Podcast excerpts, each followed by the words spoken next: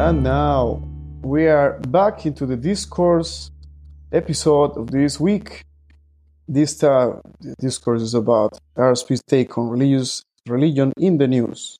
And I'm happy to have a very diverse table of guests with me, mostly from Latin backgrounds, Latin America and Romania. So this is quite a diverse yeah. table. I'm happy to be hosting this one, coming from Peru as well. So it's it's a very, very something exciting. Like a long distance family. yeah. Exactly, exactly. Long lost cousins or from one side to the other. And I'm Sidney Castillo, um, associate editor at the R S P. I'm also I'm from Peru and uh, currently studying a PhD in social and cultural anthropology at the University of Helsinki. So now I would like to welcome all of you, Juan Manuel, Stefanie, and Maria Nita. And if you could introduce yourself, that would be great for our listeners to get familiarized with who you are and what do you do. Great. Um, I'm Maria Nita and I'm a lecturer in religious studies at the Open University. Good to be here. Thank you for inviting me. I'm an M Sc in Social Anthropology, Religion in the Contemporary World here at the L S E in U K, and where I also studied public policy analysis. So I currently work for the University of Santiago de Chile as an academic editor, and I currently live in London. Yes. Um, and hello, my name is Juan Manuel Rubio. I'm from Bogota, from Colombia. I'm a PhD student at the Medieval Studies Department at the Central European University here in Budapest and also in Vienna.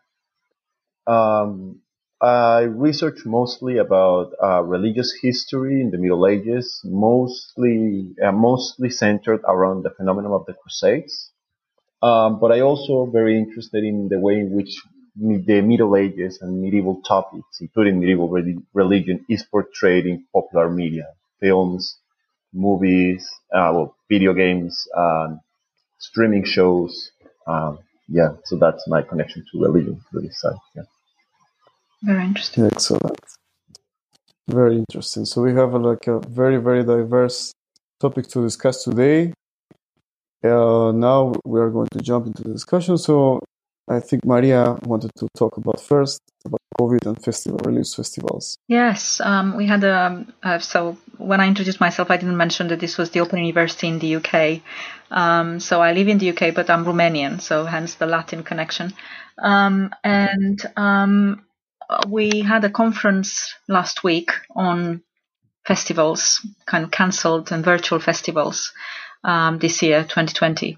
And it was really interesting, um, you know, because different participants um, talked about, you know, a variety of responses, um, you know, in the U K and abroad.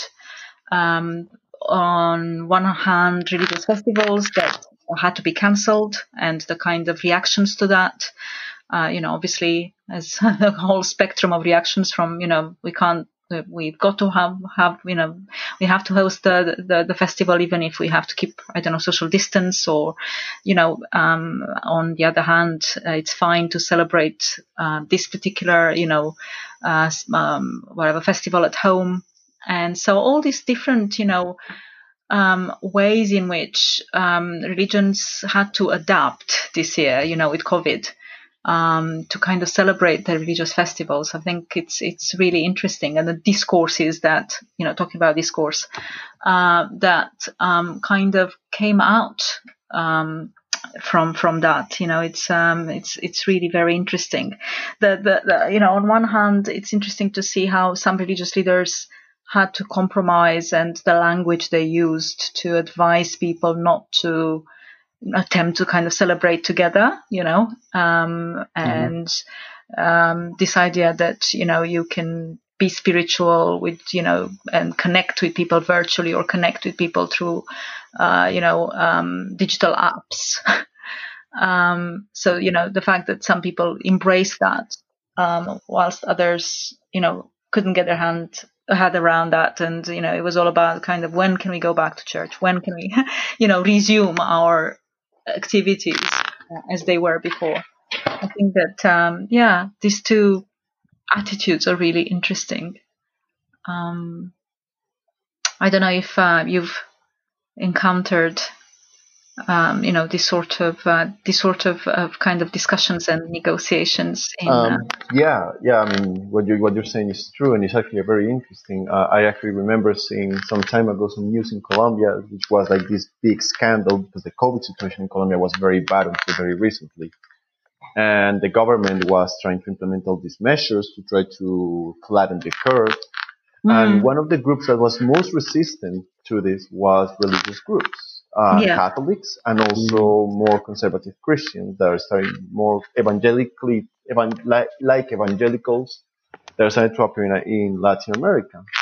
And it, it actually makes, makes you think about several things because Uh, you kind of, I, I believe that one kind of sees the point in these in these communities that are demanding their right to celebrate their ceremonies because religion is to some extent a communal activity. It's a group that shares mm-hmm. certain rituals and a set of beliefs, which to some extent I think makes you wonder what is it to be a community in a nation in which you could potentially have this online.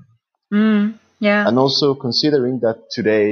Uh, In our secularized societies, religion is mostly seen in the first place as an individual activity. It's your individual beliefs, mm-hmm. but still these individual beliefs, which in theory, you should be able to celebrate them by yourself, are deeply connected to this more larger, broader communal element that really comes into struggle with the COVID situation. Mm-hmm. And w- one thing that I noticed, you know, because I've been doing some online research um, with um, green, green Christians in the U K, and um, you know, one thing I noticed, you know, kind of not only in this situ- in this context, but um, in in others as well, is that people have been able to form interest groups, you know, as a result of COVID, um, and they, they kind of come together for a particular purpose, you know, to support each other, not only, uh, you know, because of COVID or the lockdown, but, you know, something else. I don't know, um, you know, whether they had, um, you know, a particular campaign that they wanted to get online. So in a way, you know, the lockdown was slightly kind of celebrated as well, you know, in some circles for, for kind of allowing that, allowing that kind of remolding, you know, of, of the community in different, in, in, in, and, you know, people kind of adjusting to this and going online and connecting virtually, um, which is interesting as well. Yeah. Exactly. It, it reminds me a lot of what uh, Danièle Hervieu-Léger wrote about, like, lean as a chain of memory, that even individuals, they are so individual, well, it was for another context. But she wrote that individuals, even because they are so individual, they even want to share their own individuality with other like-minded people. Yeah. Like in this case, COVID has uh, allowed the visibility to, like, to see eff- effectively how people can relate to one another despite distances and despite not socially gathering as they used to do. You know? So yeah. It's allowing also to, all of these virtual communities to take more form and more like, almost like institutionalized, yeah, institutional way to, to like to be more consolidated in some way. Yes, it's um, it's it's it's it's strange because it seems to, in a way, I'm sure that the the kind of reactions to COVID, you know, follow trends that were already there, you know, um, and mm. so, you know, like you said, like this individualism and so on. So, you know, people can respond in in ways that that kind of. Um, you know, already feel familiar, but yeah, it's it's really interesting. I, I wrote a little blog about um, you know, giving communion in Romania because um, uh, at the beginning of the lockdown, um, you know, there was uh, there were a few articles online about um, the fact that uh, you know, priests conti- or some priests, not all priests, but some priests continued to, uh, you know, to give communion, to, um, you know, um, obviously using the same spoon, um, right? Or you know, kind of in un- rather unsafe ways, you know, not not kind of you know reacting to the COVID restrictions. And um, the articles uh, said that um, you know the um, patriarch hadn't made a kind of a statement about COVID. You know, obviously he he had. I mean, he he has mm. since.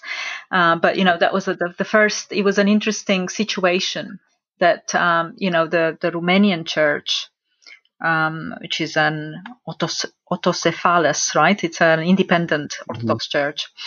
Um, you know, didn't, um, you know, didn't kind of react to the governmental advice and waited for, you know, the patriarch to, to you know, to, to make a statement.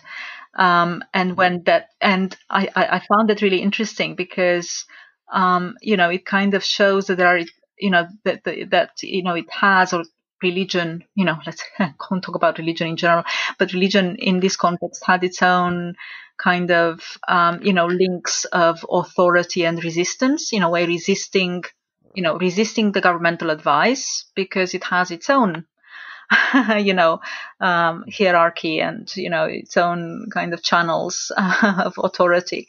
It was really interesting in terms of kind of its history, you know, um, during the communist times in Romania. And, you know, that was definitely the case. You know, the Orthodox Church had to resist, um, you know, the government in a way. Um, exactly. I, yeah. I, I, I remember believe that that, that yeah. part of resistance. Um, I will, I will be speaking, Sidney, or no, no, it's all right. Go on. Okay. No, uh, one of the things that I, that when uh, Maria mentioned is, that is very interesting. Is precisely this kind of element of resistance to these measures that have been, I mean, the wrong, I, I don't think if they would be imposed, but okay, let's use the word, that they were, that were imposed on religious services and religious, and religious activities during the COVID uh, situation. Because Maria mentioned the case, of course, of Romania, which has its own patriarch that decides, but it also makes me think a lot of the more viral on, on the social networks, of, for example, anti-maskers in the United States. Of course, I'm not saying that they're necessarily uh, protesting or resisting from a religious point of view, but these groups do seem to share uh, yeah. a broader uh, religious frame, uh, conservative, evangelical, mm-hmm. which at the end, and right. the, I think this makes the question to some extent, uh, considering the role that faith and religion plays in, in people's life to To, so to what extent can a person who is deeply religious and a very serious practicant of their religion just say these measures are going against whom I very much are? Because I, it gives me the impression that in the case of the United States, uh, it's all like conflated into one. So not wearing the mask is standing for liberty, for the American way, and for the Judeo-Christian values that conservative evangel- evangelicalism in the United States represents. Mm. Very interesting. Right. I remember seeing one post as related to well, in the church, Orthodox Church in Georgia, that also because here as well, also the, not only the authority issues, but also the justifications of the contents itself that the, the, the authority says for carrying out this gathering still is like the one of the priests was saying that yeah, we are go, we are continuing to give through the spoon the communion because. Before every person comes into the front of the spoon, the light of God descends and it's like burns with one hundred degrees far, like uh, Celsius. So it sterilizes it that way, and it proceeds. We can proceed to give to the next communion to the next person. So it was also like some kind of uh, heuristic resources yeah. to try to justify their own course of action. Yeah. But I would like now to go to the direction of Stefanie, because she was also. She's going to also talk about, share a little bit about the situation in Chile with the COVID and the indigenous peoples, which I think is a very interesting thing to delve into. Thank you. Um, well, it, this has very much to do with what Maria just talked about, uh, you know, in the ways that religions um, or or smaller groups have had to adapt themselves. You know, she said through discourse and in this current pandemic situation, and they've had to do it by means of virtually. And, and I also question what um, what individualism means, right? When maybe we talk about um, the evangelics um, in in other spaces, and like in Chile, um, they've been very stigmatized, uh, and young people too, yeah, because of their reunions and non-compliance to the policies. Um, mm-hmm. But there's also uh, an interesting. Um, bridge between what we think it's what we think that they are taking as uh, individual actions and behavior. Um, I also question how the policies are also set up, specifically the health ones that are also based on individualism in their health points of views. So broadly, um, yeah, I wanted to talk about the importance of the multidisciplinary and inclusive approaches that uh, public policies should consider in order to provide more equitable conditions, you know, to minorities and indigenous groups in Chile in this setting. Um, but also, it also extends to uh, religious groups. So, well, the Chilean Health Authority has taken measures to contain the epidemic. And they've, of, of course, derive out of public health strategies um, that we know and that they've been taken here also in U K and elsewhere that have been proved to be somewhat efficient.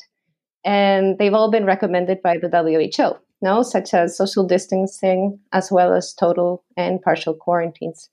So um, how to relate back to wh- what I was saying about individualism, um, you know, these these strategies that are specifically in the public uh, policy health sector uh, can lead us also to reflect on the assumptions that the biomedical work um, that is based on populations that correspond specifically to homogenous groups of people.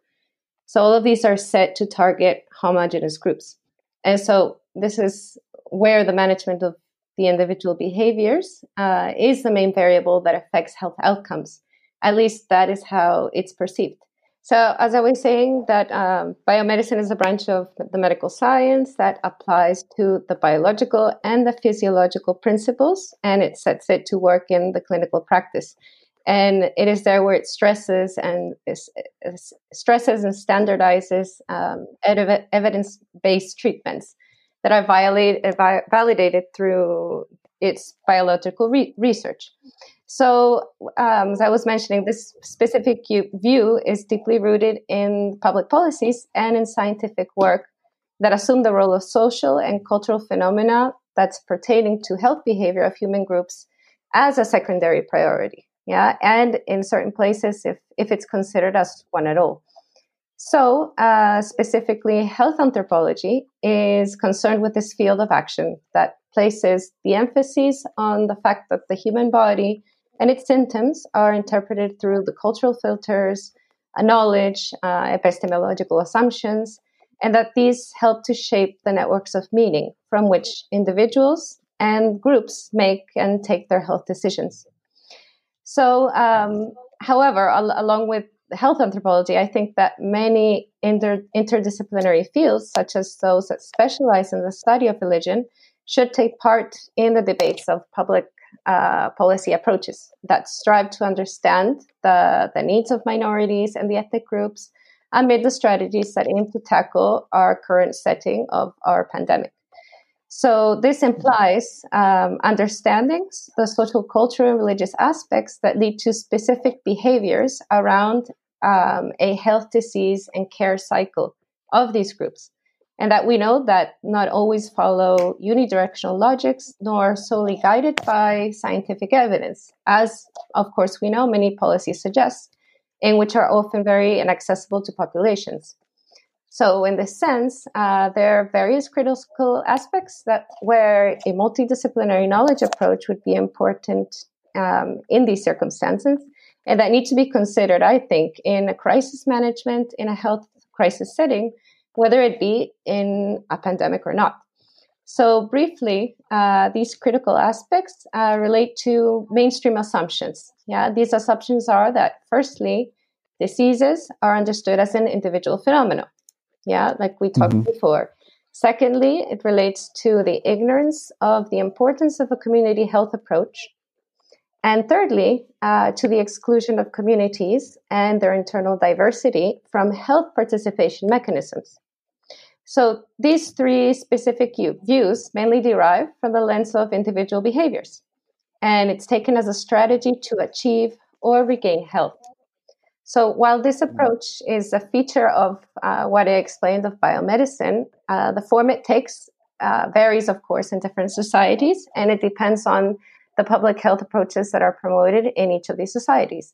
So in Chile, uh, the consequences of this view has led people to believe that their health conditions depend exclusively on their own behaviors and decisions, And so we can see this through the policy campaigns that we've also seen here in U K and in Europe uh, that use a Choose to Live Healthy slogan, for example, and that are also somewhat aligned to policy protocols that today aim to prevent the spread of the COVID nineteen through messages such as wash your hands and stay at home. Right. So the, the consequences of this approach, which is uh, quote unquote individualistic approach, Um, impact the segments of the population that live under the precarious conditions of the public health system and that also fall under the, the greatest lack of resources, you know, as groups. So these are specifically the ones that have the highest risk of contracting coronavirus and, of course, many other health conditions. So in Chile, uh, this lens and policy lenses, uh, uh, you know, it places, it places the country in a complex setting to tackle this pandemic, concerning, you know, the lack of multidisciplinary studies, um, including statistics and policy measures that bring the structural and the social cultural dimensions into existence. So this omittance of, of not having all of these lessons together, all of these views, it prevents the state and the political actors from understanding why freedom of choice does not really exist, and many, worse yet, assume that it does. Um, so, well, what I wanted to talk about is that this situation is reflected in what is happening in a region called the Araucanía region, which is a territory with a high number of confirmed cases and deaths associated to COVID. And it, it makes it very clear that the most affected population are those belonging to social groups in the greatest conditions of vulnerability due to poverty, gender, disability, and or belonging to indigenous groups. So little attention has been paid to the actions that extend to those territories, uh, which is in the southern part of Chile. And so far, the ones promoted have openly ignored the possibility of involving these communities in participatory processes, and thus they have deprived them of the right to be part of health decisions. So these communities have been called to sort of obey, you know, actions that have been promulgated top down, you know, vertically, by groups and these lenses of the biomedical field and political decision makers that comply with these lenses, and who all of them, all these actors have had very little contact with the multiple internal diversities that inhabit the Chilean territory. Um, so it's it's it it talks about. I mean, the, the idea is that this this individual way of seeing health um, is certainly, you know, it certainly affects uh, all of the most vulnerable economical and minorities and indigenous communities in, in Chile. Um, so I guess if we have an understanding of, of health and the interpretation of diseases as being part of like highly defined processes that are determined by the social, cultural, the religious, historical, economic, and political variables, then it's it's easier to conclude that, for example, the voice of a religious leader or an indigenous health agent um, may well have uh, an influence on the behavior of a specific community. And an influence that can also be positive. You know, it can bring positive outcomes by means of inclusion um, with, with these actors that uh, promulgate health decisions, rather than having a top down and uh, top bottom, sorry, and homogeneous uh, rules, you know, and regulations. So ultimately, this would help to translate into policy measures that would target equity and health while aiming to decrease the spread of COVID nineteen, you know, through integration. Um, so ideally, the existence of a more widespread medical pluralism Um, alongside integration of the indigenous, religious, and migrant traditions uh, to face this process, which is the health, illness, and care cycle, with uh, accompanied by, I mean, uh, by multiple perspectives, should be considered and, and used as resources to create common strategies. So I, I found some examples of policies that are moving forward bit by bit now in Chile. Mm-hmm. So a month ago, uh, thanks to the voicing of these specific concerns through social, cultural, and anthropological studies, um, they were able to, you know, study and work on some regions where Mapuche and Guiche communities live. And the Chile, Chile's Ministry of Health incorporated a special protocol for their funerals with the purpose of respecting and safeguarding their cosmovision. So, in, for example, the new protocol implies that these communities, they can bring food to feed um, the funeral attendees, uh, but they have to determine specific pla- spaces to place the food, and they have to avoid the sharing of utensils, um, you know, while complying with certain, the measures of social distancing. But they may hold these uh, gatherings and, make, and bring food, as um, as they have always done, you know, with their funerary customs. And, well, they may also carry out like their performance of ceremonies if, if if it's needed at their homes in an outdoor space, which was prohibited before. Um, so these these measures are, you know, they they they they were never they were not they were not set, you know, to work from the very start, you know, because this pandemic setting has also, um, you know, it's also highlighted. It hasn't brought new. Um, New, new, what's it called? Uh, new aspects, in a way. It's just that the old ones that were there, they're highlighted through this pandemic. For example, um, in, in, inequality, of course, with these specific That's so. groups. So um, another interesting thing that I uh, I found there was um there were some recommendations uh, for public policies um, that the L S E Department of Anthropology uh, wrote at the at the start of the of the pandemic here in U K. So they examined how communities were already adapting to the processes of dying, burial, funerals, and bereavement, and how they were responding to new government regulations. Um, so based on what they found, uh, they recommended inclusive and very practical ways to handle health crises among these groups, so to better inform, you know, the policymakers and safeguard this this cycle, the health, disease, and care prevention. Um, among the religious communities and minorities here in the U K.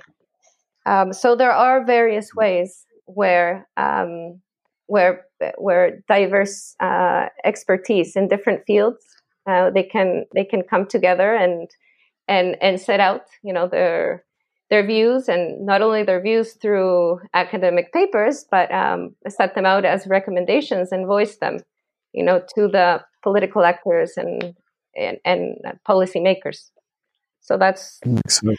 yeah, that's the way I see that um, everyone, including, you know, the, the religious study field, of course, and through, um, through anthropology and, and other, you know, and, and other studies that pertain, you know, these, these areas, they can engage, you know, a bit more um, during these settings and in their special, in their expertise.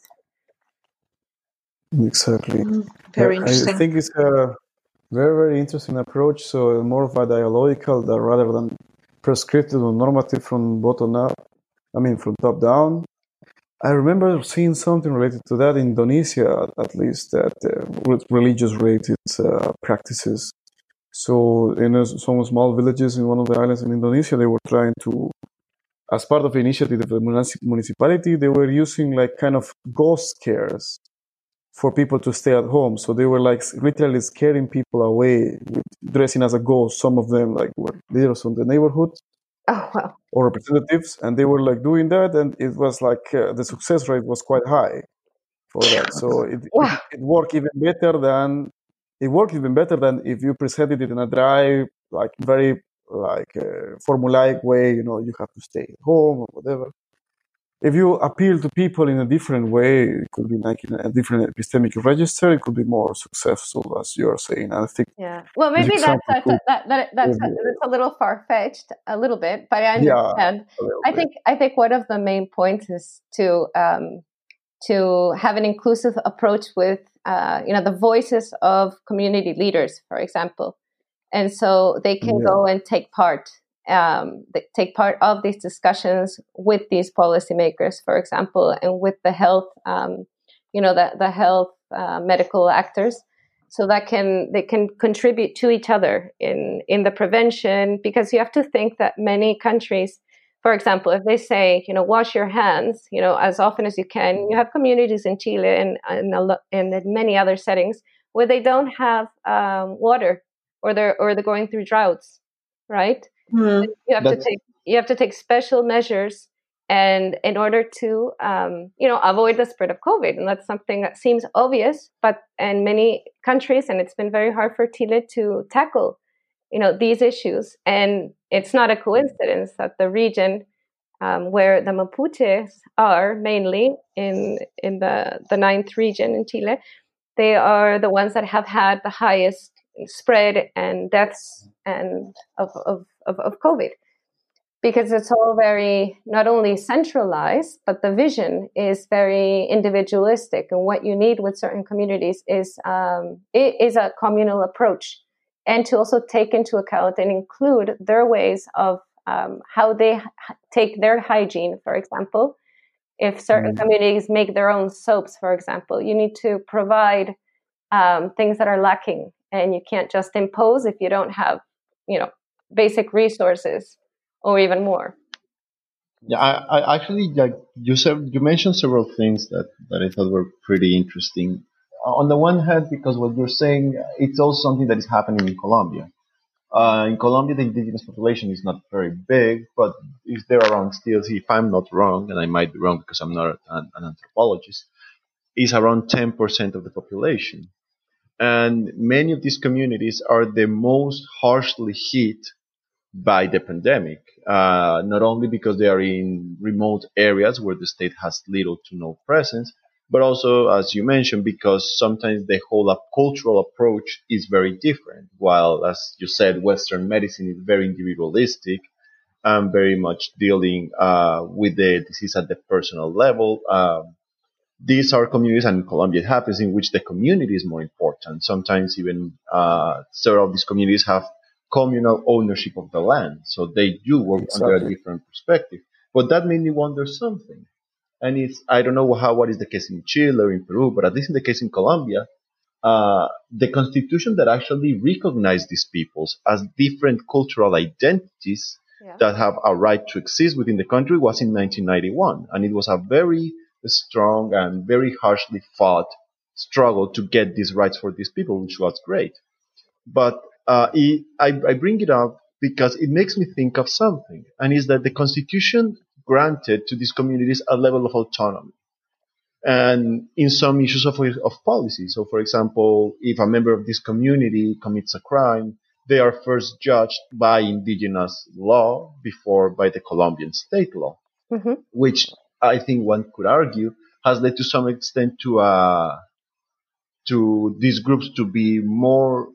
So, well, not more, but somehow disconnected from the rest of society. Not now because they are not recognized, but not that because they are recognized to the point that their own practice kind of isolate them. And that can actually be like a negative uh, consequence of this type of struggle, because in the, t- in the case of the pandemic, it can come into clash with policy from the state that does not take into account the perspectives of these communities. But also these communities have their own practices that are already legal. So how do you approach them? Well, in in in, in the case in Chile, they don't they don't have a, a special for certain things, because law is very broad too, right?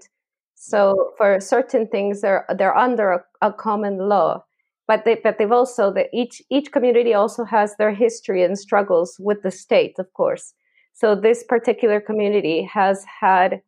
A lot of uh, the Mapuches, which are the most vulnerable ones, they've been, for example, they've tried to take out laws of terrorism, yeah, for the first time, and to put them on them, yeah, for for, for certain things that are uh, that haven't even been proved to be necessarily um, one hundred percent, you know, factual of of burnings of certain houses or or or lands, and so they've had this struggle for decades. And historically, it's been very, very rough on them mm-hmm. because they haven't even complied. The Chilean state hasn't complied with um, their compromises with international um, international recommendations, let's say, right? Uh, like uh, the ones from the, the O N U. Um, how would you say that? The O N U, it's the United Nations. The United Nations, the U N.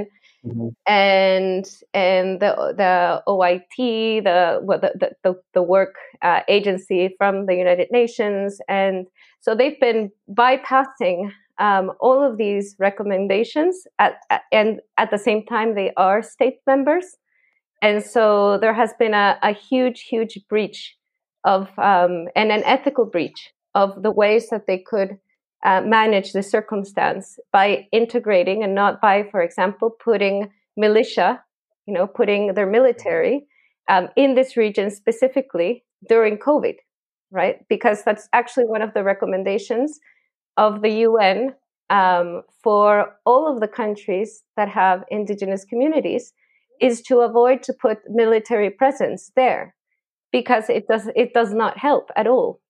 It, it's not it does not only not help, it brings distrust, and it brings it carries along more breaches of communication and participation. So this is exactly the opposite of what Chile has been doing in the last month, and now um, you have a bit more voices, not only from the academia but the indigenous associations um, that are actually Uh, trying to come to mi- middle terms, right? Because they're not saying at all that this doesn't exist. I don't know in other countries, but they are trying to comply as best as they can. But at the same time, you can also adapt um, COVID measures, the mainstream ones that the W H O recommends. You can also adapt them to particular uh, fu- funeral rites. Um, you know, you can keep having social distancing, but that doesn't mean that you have to annul all of the practices.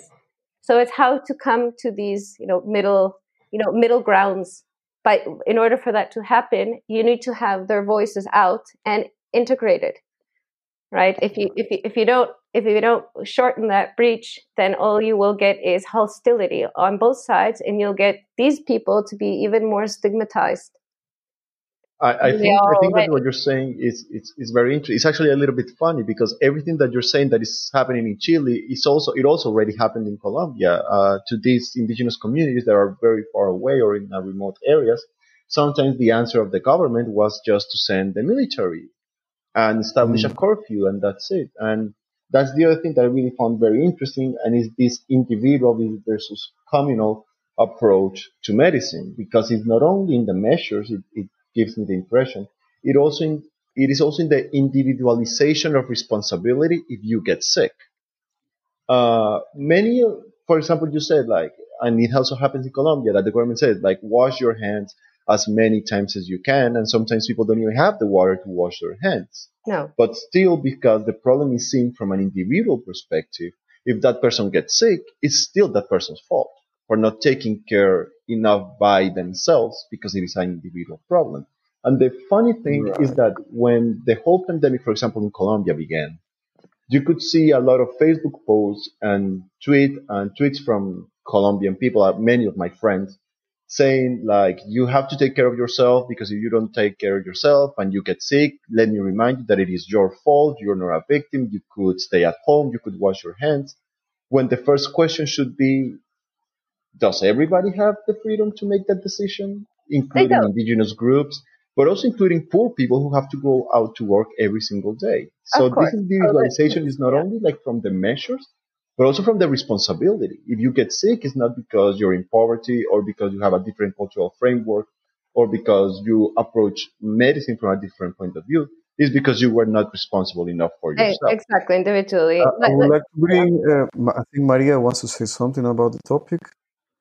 No, no, sorry. I was just, I was just in agreement, and I was just thinking that, uh, yeah, it's um, that you know, I was just thinking about that in terms of discourse, and you know, this idea of kind of responsibility for your health. Um, I think, oh God, who wrote this um, uh, great um, uh, book on um, health and body? I'm thinking about a uh, discourse theorist. Uh, sorry, it's escaping me at the moment. But um, yeah, this idea that we've become responsible for our health has been with us for for some time now. So in a way, yeah, um, for our health and for our, you know, and and kind of death as well being a kind of result of, of how well we take care of our bodies, you know. Um, yeah. It's, it's, it's very... Um... You know, it's it's it's a very complex topic, because we all know that many, many groups, not only indigenous groups, you know, you can't just say easily and through these really, you know, these not only a lot of people don't even have access to internet in these groups, right? And so, or electricity, right? Or water. So it's, and they depend, for example, on markets that are not formal. So if uh, they sell in markets, so they're not with legal contracts at all, where you can have, for example, here furlough, right?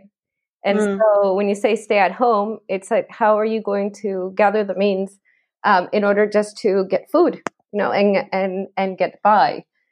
Um, so this is yes, this is this is this is it, there are layers. It's an infinite infinite layers, and yeah, I think that. Um, They, they haven't considered, for example, in these processes of, of, of this cycle, of this healthcare and disease cycle and of well-being. It's uh, what for many looks, for example, as what what is a good death? You know, what a good death looks looks like for many communities.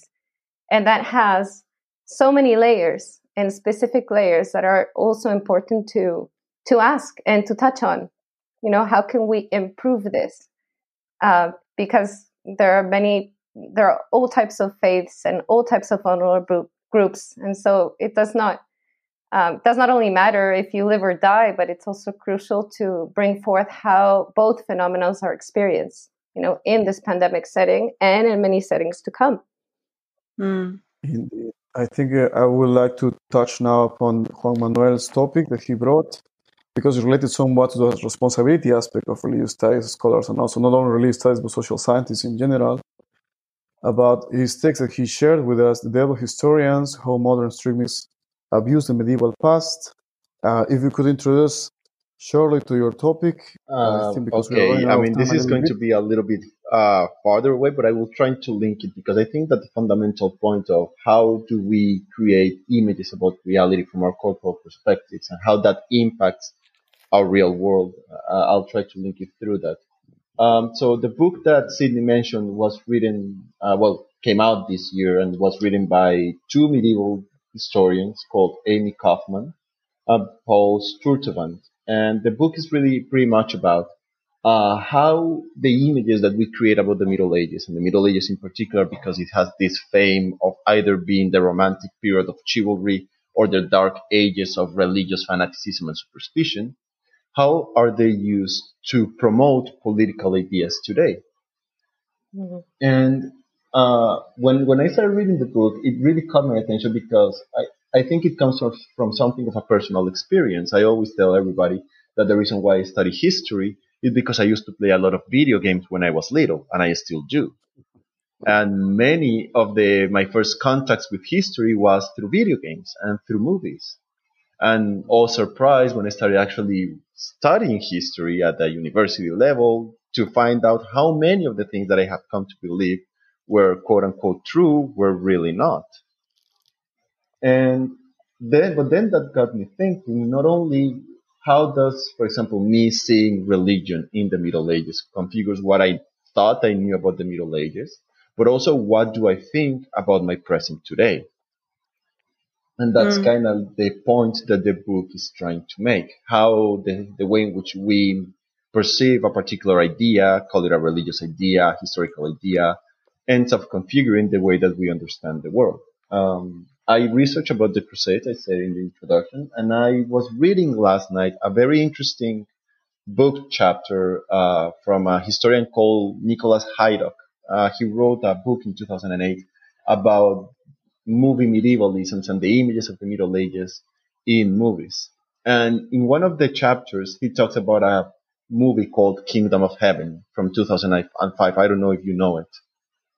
Yeah, uh, it's this movie it. with Orlando Bloom about the Crusades and with Jeremy Irons. And, and Saladin appears there. And Saladin, well. Exactly. Like the period right before the Third Crusade. Right. And what in... One of the main points in which the author was talking about the about in, in the chapter is that the the movie could be read in very different ways depending on your political ideas and your religious ideas that you already brought with you. So, for example, he mentioned how there is this, or there was, because he already died, this very famous British Crusade academic called Jonathan Riley Smith. Uh, he's something like the historian that for the last fifty or sixty years kind of brought the torch of Crusaders were not savages, fanatics who were manipulated just to plunder and enrich themselves. They actually had sincere religious convictions to what they were doing because medieval mentality is very different from ours. And when the movie was shown to him, the first thing that he said was, this movie is like fuel for Al-Qaeda and it's fuel for Osama bin Laden, because the movie depicts the typical crusader as greedy, as cruel, as fanatic, as zealous, as greedy, and all these very negative images that we have. But then when the movie was shown to another scholar who is a Muslim professor, I think, I don't remember exactly which was the university, he saw it in the opposite way. In his eyes, the whole movie showed the Muslims like barbarians and savages and killing in the name of God. And actually the movie had like weird things going on about it.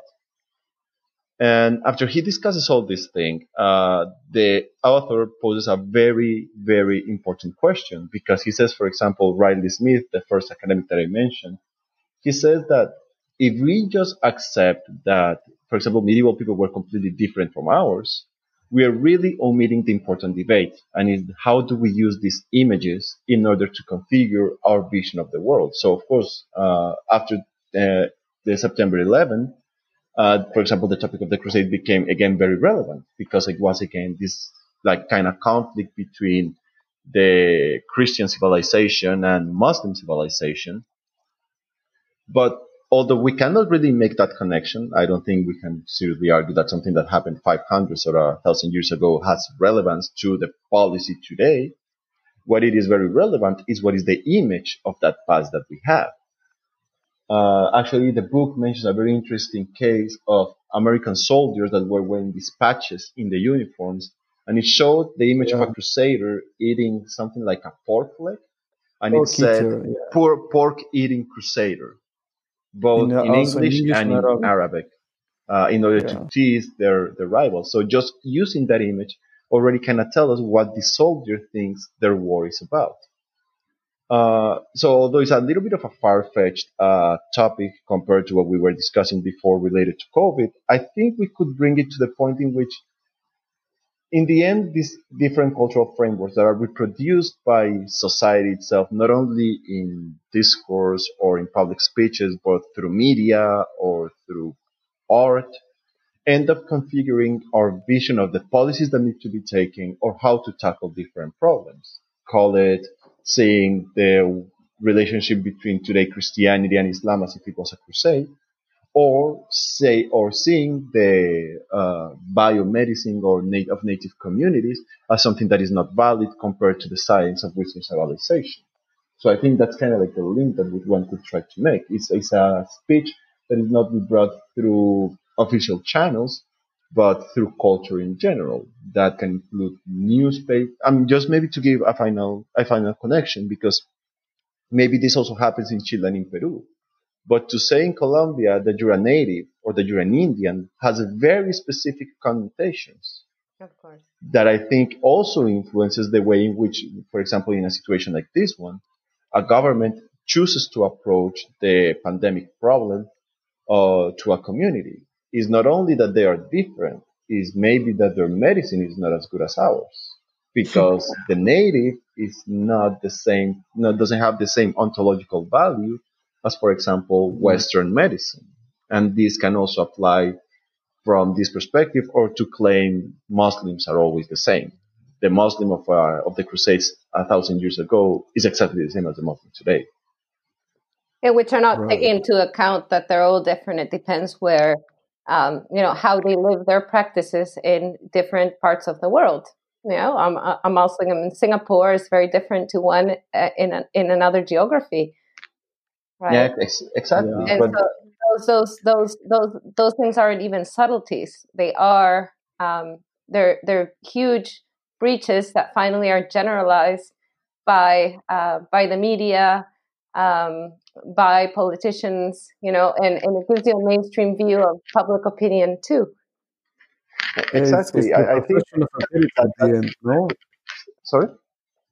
It's the perception of alterity at the end, how pers- people perceive the other in one way, and how they build hierarchies from that point. And this, this translates to a, any kind of societal level, from the most community-based to the most like statewide, nation-wise, or region-wise even. So, so it's, it's finally, depending on that, how you manage that alter- the view of alterity, it will depend what kind of outcomes and practices and, and very specific things like policies can generate. So I think it's a very anthropological question.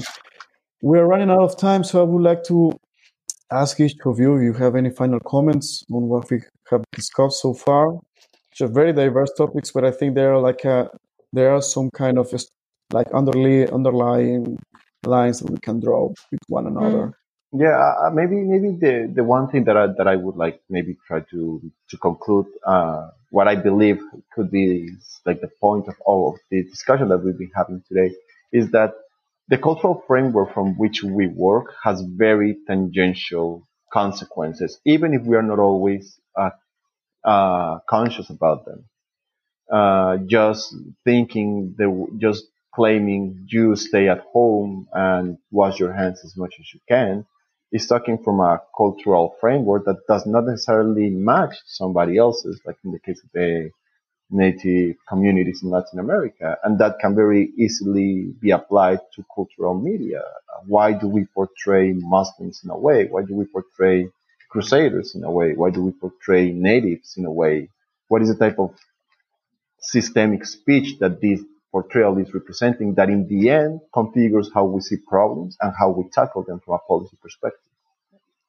Mm. And to some a certain degree, you know, this the kind of um, this is part of this uh, kind of um, you know global disease that kind of has the same remedy, you know, and we all have to do the same thing in a way. It's it's kind of um, really undermining in a way, you know, how we are different uh, because we all have to wear masks and we all have to, you know, do certain things. So it's. Um, Yeah, it's no wonder that it's it's kind of interesting to look at um, at how different communities, you know, uh, react to this.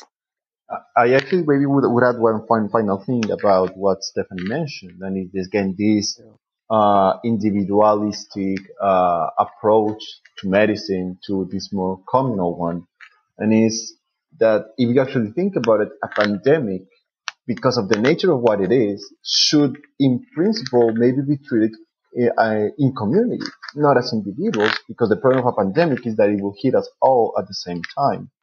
And yet both the approach, the policies, and the responsibility is still taking us, everyone for himself. Exactly. And that's their sense of of of, of carrying a discourse in media and in policies, um, and in this biomedical lens that's specifically targeted to individual behavior. I mean, in that sense, it's their way of bringing community together to comply under that lens. That's their communal vision, which they, which many don't see, that it's not communal. You know, it, there, there are there are other things to be uh, considered, many other variables. And that has to also do with each uh, each geography. It's not one. It's not one one one pill that will tackle the whole world. It's not one perception. Um, and this also not only pertains pandemics, of course. It pertains so many other issues, which is also human rights. Um, I think so.